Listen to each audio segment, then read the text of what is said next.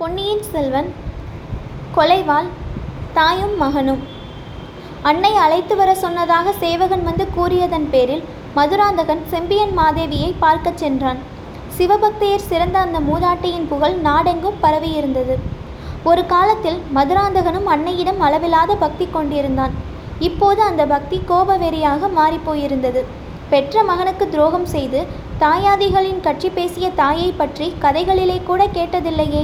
தனக்கு இப்படிப்பட்ட அன்னையா வந்து வாய்க்க வேண்டும்? இதை நினைக்க நினைக்க அவன் உள்ளத்திலிருந்த அன்பு அத்தனையும் துவேஷமாக மாறி நாளடைவில் கொழுந்துவிட்டு வளர்ந்திருந்தது. அபூர்வமான சாந்தம் குடிக்கொண்ட அன்னையின் முகத்தை பார்த்ததும் கொஞ்சம் அவனுடைய கோபம் தணிந்தது. பழைய வழக்கத்தை அனுசரித்து நமஸ்கரித்து எழுந்து நின்றான். சிவபக்தி செல்வம் பெருகி வளரட்டும் என்று மகாராணி ஆசி கூறி அவனை ஆசனத்தில் உட்காரச் செய்தார். அந்த ஆசீர்வாதம் மதுராந்தகனுடைய மனத்தில் அம்பை போல் தைத்தது. மதுராந்தகா என் மருமகள் சுகமா? உன் மாமனார் வீட்டிலும் தனாதிகாரியின் வீட்டிலும் எல்லோரும் சௌக்கியமா? என்று அன்னை கேட்டார். எல்லாரும் சௌக்கியமாகவே இருக்கிறார்கள். அதை பற்றி தங்களுக்கு என்ன கவலை? என்று குமாரன் முணுமுணுத்தான். தஞ்சையிலிருந்து புறப்படுவதற்கு முன்னால் நீ சக்கரவர்த்தியை பார்த்தாயா? அவருடைய உடல் நலம் தற்சமயம் எப்படி இருக்கிறது? என்று மகாராணி கேட்டார். பார்த்து விடை பெற்று கொண்டுதான் புறப்பட்டேன். சக்கரவர்த்தியின் உடம்பு நாளுக்கு நாள் நலிந்துதான் வருகிறது. உடல் வேதனையைக் காட்டிலும் மனவேதனை அவருக்கு அதிகமாய் இருக்கிறது என்றான் மதுராந்தகன். அது என்ன குழந்தாய்? சக்கரவர்த்தி மனவேதனைப்படும்படியாக என்ன நேர்ந்தது? குற்றம் செய்தவர்கள் அநீதி செய்தவர்கள் பிறர் உடமையை பறித்து அனுபவிக்கிறவர்கள் மனவேதனை கொள்வது இயல்புதானே? இது என்ன சொல்கிறாய்? சக்கரவர்த்தி அவ்வாறு என்ன குற்றம் அநீதி செய்து விட்டார் வேறு என்ன செய்ய வேண்டும்? நான் இருக்க வேண்டிய சிம்மாசனத்தில் அவர் இத்தனை வருஷங்களாக அமர்ந்திருப்பது போதாதா? அது ஒரு குற்றம் இல்லையா அநீதி இல்லையா? குழந்தாய் பால் போல தூய்மையாக இருந்த உன் உள்ளத்தில் இந்த விஷம் எப்படி வந்தது? யார் உனக்கு துர்போதனை செய்து கெடுத்து விட்டார்கள் என்று இரக்கமான குரலில் அன்னை கேட்டார். எனக்கு ஒருவரும் துர்போதனை செய்து கெடுக்கவில்லை. தங்கள் மகனை அவ்வளவு நிர்மூடனாக ஏன் கருதுகிறீர்கள்? எனக்கு சுய அறிவே கிடையாது என்பது தங்கள் எண்ணமா? எத்தனை அறிவாளிகளாய் இருந்தாலும் துர்போதையினால் மனம் கெடுவது உண்டு. கரைப்பவர்கள் கரைத்தால் கல்லும் கரையும் அல்லவா? கூனியின் துர்போதனையினால்தான் கைகேயின் மனம் கெட்டுப்போகவில்லையா பெண்களின் மனத்தை அப்படி துர்போதனையினால் கெடுத்து விடலாம் என்பதை நானும் தெரிந்து கொண்டுதான் இருக்கிறேன். மதுராந்தகா யாரை குறிப்பிட்டு சொல்கிறாய்?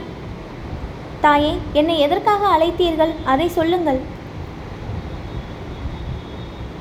சற்று முன் நடந்த வைபவத்தில் நீ பிரசன்னமாய் இருந்தாய் அல்லவா இருந்தேன்.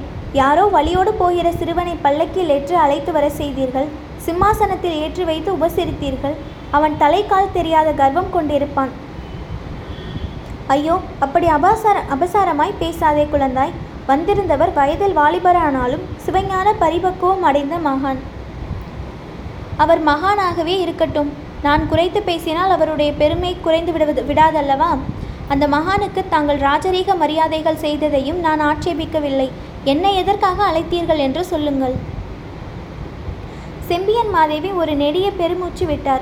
பிறகு கூறினார் உன்னுடைய குணத்தில் ஏற்பட்டிருக்கும் மாறுதல் எனக்கு பிரமிப்பை உண்டாக்குகிறது. பழுவேட்டரையர் மாளிகையில் இரண்டு வருஷ வாசம் இப்படி உன்னை மாற்றிவிடும் என்று நான் கனவிலும் நினைக்கவில்லை. போனால் போகட்டும். என்னுடைய கடமையை நான் செய்ய வேண்டும். உன் தந்தைக்கு நான் அளித்த வாக்குறுதியை நிறைவேற்ற என்னால் என்ற வரையில் முயல வேண்டும் ம மகனே. உன்னை அழைத்த காரியத்தை சொல்வதற்கு முன்னால் என்னுடைய கதையை நான் உன் தந்தையை மணந்த வள வரலாற்றை கூற வேண்டும். சற்று பொறுமையாக கேட்டுக்கொண்டிரு. மதுராந்தகன் பொறுமையுடன் கேட்டுக்கொண்டிருக்க போவதற்கு அறிகுறியாக கால்களை மண்டி போட்டுக்கொண்டு கைகளை பீடத்தில் நன்றாய் ஊன்றிக்கொண்டு உட்கார்ந்தான். நான் பிறந்த ஊராகிய மலப்பாடிக்கு நீ குழந்தையாய் இருந்தபோது இரண்டொரு தடவை வந்திருக்கிறாய். அந்த ஊரில் உள்ள சிவபெருமான் ஆலயத்தையும் பார்த்திருக்கிறாய். கோச்செங்கட் சோழ மன்னர் சிவாலயம் எடுப்பித்த அறுபத்து நாலு ஸ்தலங்களில் அதுவும் ஒன்று என பெரியோர்கள் சொல்ல கேட்டிருக்கிறேன். உன்னுடைய பாட்டனார் என்னுடைய தந்தை மலப்பாடியில் பெரிய குடித்தினக்காரர். எங்கள் குலம் தொன்மையானது. ஒரு காலத்தில் மலவரையர்கள் செல்வாக்கு பெற்ற சிற்றரசர்களாய் இருந்தார்கள் விஜயாலய சோழர் காலத்தில் நடந்த யுத்தங்களில் பாண்டியர்களோடு சேர்ந்திருந்தார்கள். அதனால் சோழர்கள் வெற்றி பெற்ற பிறகு மலவரையர்களின் செல்வாக்கு குன்றுகின்றது. சிறுபெண்ணாய் இருந்தபோது அதை பற்றியெல்லாம் நான் குறைபடவில்லை என் உள்ளம் மலப்பாடி ஆலயத்தில் உள்ள நடராஜ பெருமான் மீது சென்றிருந்தது. மலப்பாடியின் சரித்திரத்தில் நிகழ்ந்த ஒரு வரலாற்றை ஒரு பெரியவர் நான் குழந்தையாய் இருந்தபோது எனக்கு சொன்னார். சுந்தரமூர்த்தி சுவாமிகள் தமது சீடர்களுடன் எங்கள் ஊர் பக்கமாய் போய்க் கொண்டிருந்தார். மலப்பாடி சிவாய சிவாலயத்தை சுற்றி செழித்து வளர்ந்து கொத்து கொத்தாக பூத்து குலங்கிய கொன்னை மரங்கள் ஆலயத்தை மறைத்திருந்தனவாம். ஆகையால் கோயிலை கவனியாமல் சுந்தரர் சென்றாராம். சுந்தரம் என்னை மறந்தாயோ என்ற குரல் அவர் காதில் கேட்டதாம். சுந்தரர் சுற்றுமுற்றும் பார்த்து யாராவது ஏதேனும் சொன்னீர்களா? என்று கேட்டாராம். சீடர்கள் இல்லை என்றார்களாம். தங்கள் காதில் குரல் எதுவும் கேட்கவில்லை என்றும் சொன்னார்களாம். சுந்தரர் உடனே அருகில் ஏதாவது ஆலயம் மறைந்திருக்கிறதா என்று விசாரித்தாராம். கொன்னை மரங்களுக்கிடையில் மறைந்திருந்த மலப்பாடி திருக்கோயிலை கண்டுபிடித்து ஓடி வந்து இறைவன் சன்னதியில் பொன்னார் மேனியனே என்ற பதிகத்தை பாடினாராம். இந்த வரலாற்றை கேட்டது முதற்கொண்டு மண்ணே மாமணியே மலப்பாடியுள் மாணிக்கமே அன்னே உன்னை அன்னே உன்னையல்லால் இனியாரை நினைக்கேன் என்ற வரிகள் என் மனத்தில் பதிந்துவிட்டன. கோவிலுக்கு அடிக்கடி போவேன். நடராஜமூர்த்தியின் முன்னால் நின்று அந்த வரிகளை ஓயாது சொல்லுவேன்.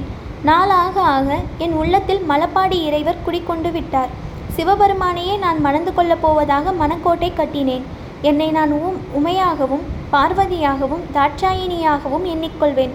அவர்கள் சிவபெருமானை பதியாக அடைவதற்கு தவம் செய்தது போல நானும் கண்ணை மூடிக்கொண்டு தவம் செய்வேன். யாராவது என் கல்யாணத்தை பற்றிய பேச்சு எடுத்தால் வெறுப்பு அடைவேன்.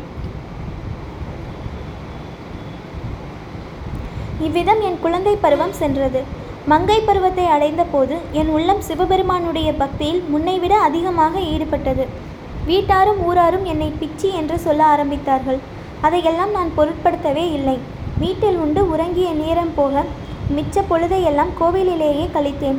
பூஜைக்குரிய மலர்களை பறித்து விதவிதமான மாலைகளை தொடுத்து நடராஜ பெருமானுக்கு அணிய செய்து பார்த்து மகிழ்வேன். நெடுநேரம் கண்ணை மூடிக்கொண்டு தியானத்தில் ஆழ்ந்திருப்பேன். இவ்விதம் ஒரு நாள் கண்ணை மூடிக்கொண்டு மனத்தில் இறைவனையே தியானித்துக் கொண்டிருந்த போது திடீரென்று கலகலவென்று சத்தம் கேட்டு கண் விழித்து பார்த்தேன். என் எதிரே ஐந்தாறு பேர் நின்று கொண்டிருந்தார்கள். அவர்களில் முன்னால் நின்ற ஒருவர் மீதுதான் என் கண்களும் கருத்தும் சென்றன. நான் மனத்தில் தியானித்துக் கொண்டிருந்த சிவபெருமான் தாமே தம் பரிவாரங்களுடன் என்னை ஆட்கொள்ள வந்துவிட்டார் என்று எண்ணிக்கொண்டேன். எழுந்து நின்று தலை குனிந்து வணங்கி நின்றேன். என் கண்களிலிருந்து தாரை தாரையாக கண்ணீர் பொழிந்தது. இதை அவர் கவனித்து இருக்க வேண்டும். இந்த பெண் யார்? இவள் ஏன் கண்ணீர் விட்டு அழுகிறாள்? என்று ஒரு குரல் கேட்டது. அதற்கு என் தந்தையின் குரல் இவள் என் மகள். பிஞ்சிலே பழுத்தவளைப் போல் இவளுக்கு இப்போது சிவபக்தி வந்துவிட்டது. ஓயாமல் இப்படி கோவிலில் வந்து உட்கார்ந்து கண்ணை மூடிக்கொண்டு தியானம் செய்வதும் பதிகம் பாடுவதும் கண்ணீர் விடுவதுமாய் இருக்கிறாள் என்று கூறிய மறுமொழி என் காதல் விழுந்தது.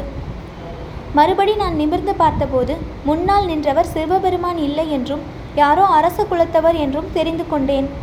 எனக்கு அவமானம் தாங்கவில்லை. அங்கிருந்து ஒரே ஓட்டமாக ஓடிப்போய் வீட்டை அடைந்தேன். ஆனால் என்னை ஆட்கொண்டவர் என்னை விடவில்லை. என் தந்தையுடன் எங்கள் வீட்டுக்கே வந்துவிட்டார். மகனே அவர்தான் என் கணவரும் உன் அருமை தந்தையும் ஆகிய கண்டராதித்த தேவர். இவ்விதம் கூறிவிட்டு பெரிய மகாராணி சிறிது நிறுத்தினார். பழைய நினைவுகள் அவருடைய கண்களில் மீண்டும் கண்ணீர் துளிகளை வரு வருவித்தன. கண்ணை துடைத்து கொண்டு மறுபடியும் கூறினார். பிறகு உன் தந்தையை பற்றிய விவரங்களை தெரிந்து கொண்டேன். அவர் சிறிது காலத்துக்கு முன்புதான் சோழ நாட்டின் சிம்மாசனத்தில் அமர்ந்தார். அது முதல் பற்பல சிவஸ்தலங்களுக்கு சென்று ஆலய தரிசனம் செய்து வந்தார். அவருக்கு பிராயம் அப்போது நாற்பதாகி இருந்தது. இளம் வயதில் அவர் மணந்து கொண்டிருந்த மாதரசி காலமாகி விட்டார். மறுபடி கல்யாணம் செய்து கொள்ளும் எண்ணமே அவருக்கு இருக்கவில்லை. மீண்டும் பணம் மனம் புரிந்து கொள்வதில்லை என்று விரதம் கொண்டிருந்தார். ஆனால் அவருடைய புனித உள்ளம் இந்த பேதையை கண்டதினால் சலனமடைந்தது. என் தந்தையின் முன்னிலையில் என் விருப்பத்தை அவர் கேட்டார். நானும் சிவபெருமானை மனித உருவம் கொண்டு என்னை ஆட்கொள்ள வந்திருப்பதாக எண்ணி பரவசம் கொண்டிருந்தேன். அவரை மணந்து கொள் மணந்து கொள்ள பூரண சம்மதம் என்பதை தெரிவித்தேன். எங்களுக்கு விரைவில் திருமணம் நடந்தது. அதன் பயனாக உன் பாட்டனார் இழந்திருந்த செல்வாக்கை மீண்டும் அடைந்து மலவரையர் என்ற பட்டப்பெயரையும் பெற்றார். மகனே எனக்கும் உன் தந்தைக்கும் திருமணம் நடந்த பிறகு நாங்கள் இருவரும் மனம் பிட்டு பேசி ஒரு முடிவுக்கு வந்தோம். சிவபெருமானுடைய திருப்பணிக்கே எங்கள் வாழ்க்கையை அர்ப்பணம் செய்வது என்றும் இருவரும் மகப்பேற்றை விரும்புவதில்லை என்றும் தீர்மானித்திருந்தோம். அதற்கு ஒரு முக்கிய காரணம் இருந்தது. குழந்தாய் இதையெல்லாம் உன்னிடம் சொல்ல வேண்டிய அவசியம் ஏற்படும் என்று நான் கனவிலும் கருதவில்லை. ஆயினும் அத்தகைய அவசியம் நேர்ந்து விட்டதனால் சொல்லுகிறேன். கொஞ்சம் செவி கொடுத்து கவனமாக கேள். இவ்விதம் செம்பியன் செம்பியன் மாதேவி கூறி மீண்டும் ஒரு நெடுமூச்சு விட்டார். மதுராந்தகனும் முன்னை முன்னை காட்டிலும் அதிக சிரத்தையுடன் காது கொடுத்து கேட்கத் தொடங்கினான்.